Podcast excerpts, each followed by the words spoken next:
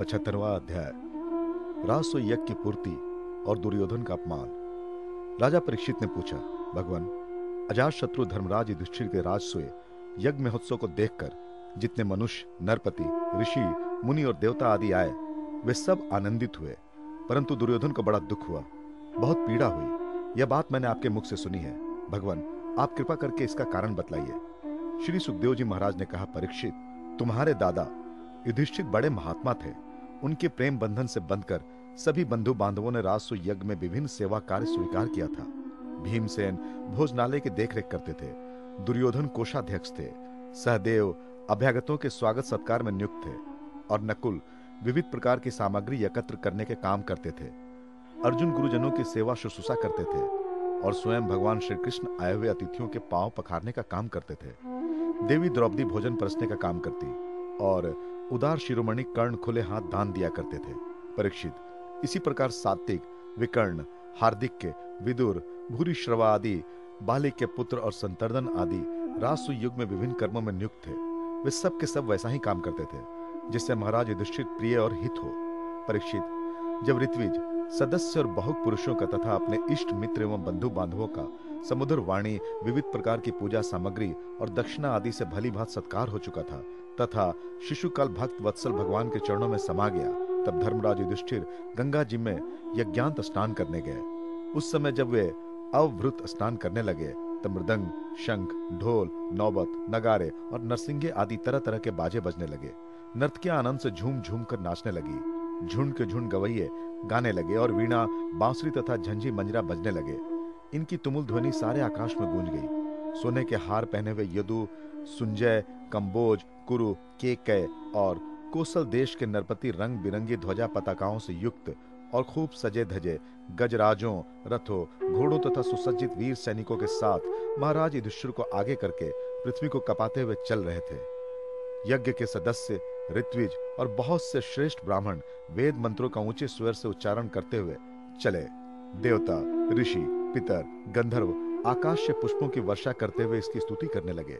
इंद्रप्रस्थ के नर नारी इत्र फुलेल, पुष्पों के हार रंग बिरंगे वस्त्र और बहुमूल आभूषणों से सज धज कर एक दूसरे पर जल, तेल, दूध, मक्खन आदि रस डालकर भिगो देते, एक दूसरे के शरीर में लगा देते और इस प्रकार कीड़ा करते हुए चलने लगे। वरांगनाएँ पुरुषों को तेल, गोरस, सुगंधित जल, हल्दी और गाढ़ी केसर मल देती और पुरुष भी उन्हें उन्हीं वस्तुओं से सरोवर कर देते। उस समय इस उत्सव को देखने के लिए जैसे उत्तम उत्तम विमानों पर चढ़कर आकाश में बहुत सी देवियाँ आई थी। वैसे ही सैनिकों के द्वारा सुरक्षित इंद्रप्रस्थ की बहुत सी राज महिलाएँ भी सुंदर सुंदर पालकियों पर सवार होकर आई थी। पांडवों के ममेरे भाई श्री कृष्ण और उनके सखा उन रानियों के ऊपर तरह तरह के रंग आदि डाल रहे थे। इससे रानियों के मुख लजीली मुस्कुराहट से खिल उठते थे और उनकी बड़ी शोभा होती थी। उन लोगों के रंग आदि डालने से रानियों के वस्त्र भीग गए थे। उनके शरीर के अंग प्रत्यक्ष, वक्षस्थल, जंघा और कटिभाग कुछ कुछ दिख से रहे थे। वे भी पिचकारी और पात्रों में रंग भर भर कर अपने देवरों और उनके सखाओं पर उड़ेल रही थी। प्रेम भरी उत्सुकता के कारण उनकी चोटियों और जूड़ों के बंधन ढीले पड़ गए थे, तथा उनमें गूंथे हुए फूल गिरते जा रहे थे। परीक्षित, उनका यह रुचि और पवित्र विहार देखकर मलिन अंत करने वाले पुरुषों का चित्त चंचल होता था, काम मोहित हो जाता था।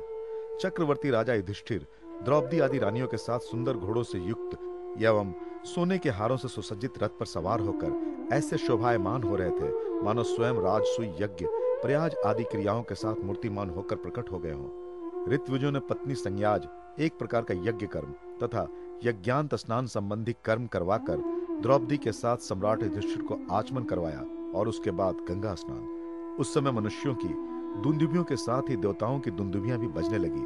बड़े बड़े देवता ऋषि मुनि पितर और मनुष्य पुष्पों की वर्षा करने लगे। महाराज युधिष्ठिर का स्नान कर लेने के बाद सभी वर्णों एवं आश्रमों के लोगों ने गंगा जी में स्नान किया, क्योंकि इस स्नान से बड़े से बड़ा महापापी भी अपनी पाप राशि से तत्काल मुक्त हो जाता है। तदनंतर धर्मराज युधिष्ठिर ने नई रेशमी धोती और दुपट्टा धारण किया तथा विविध प्रकार के आभूषणों से अपने को सजा लिया। फिर ऋत्विज, सदस्य, ब्राह्मण आदि को वस्त्राभूषण दे देकर उनकी पूजा की। महाराज युधिष्ठिर भक्त परायण थे, उन्हें सब में भगवान के ही दर्शन होते। इसलिए वे भाई, बंधु, कुटुंबी, नरपति, इष्ट मित्र, हितैषी और सभी लोगों की बार बार पूजा करते।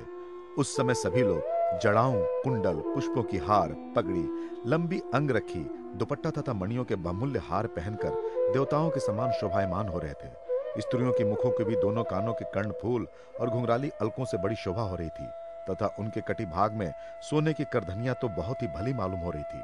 परीक्षित रासु यज्ञ में जितने लोग आए थे परम शीलवान ऋत्विज, ब्रह्मवादी सदस्य, ब्राह्मण, क्षत्रिय, वैश्य, शूद्र, राजा, देवता, ऋषि, मुनि, पितर तथा अन्य प्राणी और अपने अनुयायियों के साथ लोकपाल।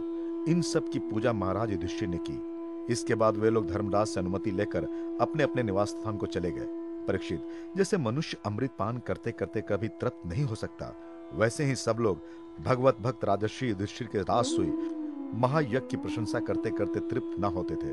इसके बाद धर्मराज युधिष्ठिर ने बड़े प्रेम से अपने हितैषी सहृद संबंधियों भाई बंधुओं और भगवान श्री कृष्ण को भी रोक लिया, क्योंकि उन्हें उनके विछोह की कल्पना से ही बड़ा दुख होता था।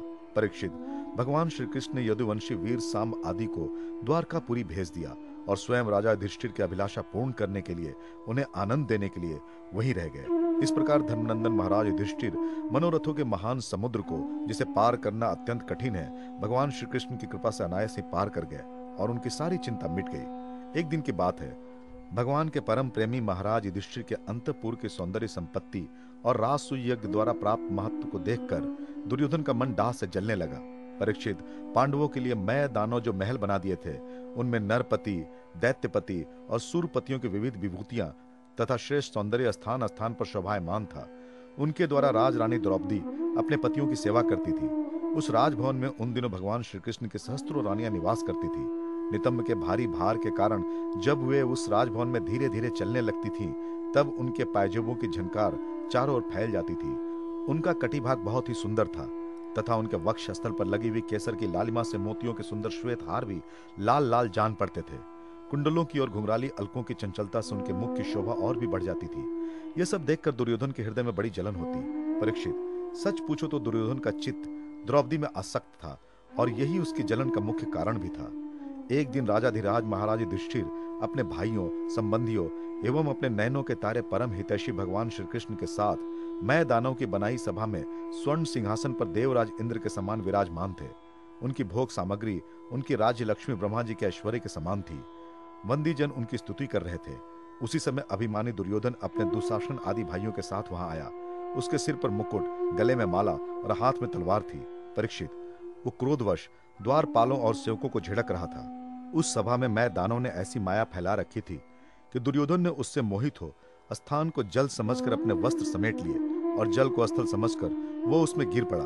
उसको गिरते देखकर भीमसेन राज रानिया तथा दूसरे नरपति हंसने लगे। यद्यपि युधिष्ठिर उन्हें ऐसा करने से रोक रहे थे, परंतु प्यारे परीक्षित, उन्हें इशारे से श्री कृष्ण का अनुमोदन प्राप्त हो चुका था। इससे दुर्योधन लज्जित हो गया। उसका रोम रोम क्रोध से जलने लगा। अब वो अपना मुँह लटकाकर चुपचाप सभा भवन से निकलकर हस्तिनापुर चला गया। इस घटना को देखकर सत पुरुषों में हाहाकार मच गया और धर्मराज युधिष्ठिर का मन भी कुछ खिन्न सा हो गया। परीक्षित, ये सब होने पर भी भगवान श्री कृष्ण चुप थे। उनकी इच्छा थी कि किसी प्रकार पृथ्वी का भार उतर जाए। और सच पूछो तो उन्हीं की दृष्टि से दुर्योधन को वो भ्रम हुआ था। परीक्षित, तुमने मुझसे ये पूछा था कि उस महान राजसोई यज्ञ में दुर्योधन को डाक क्यों हुआ? जलन क्यों हुई? सो वो मैंने तुम्हें बतला दिया।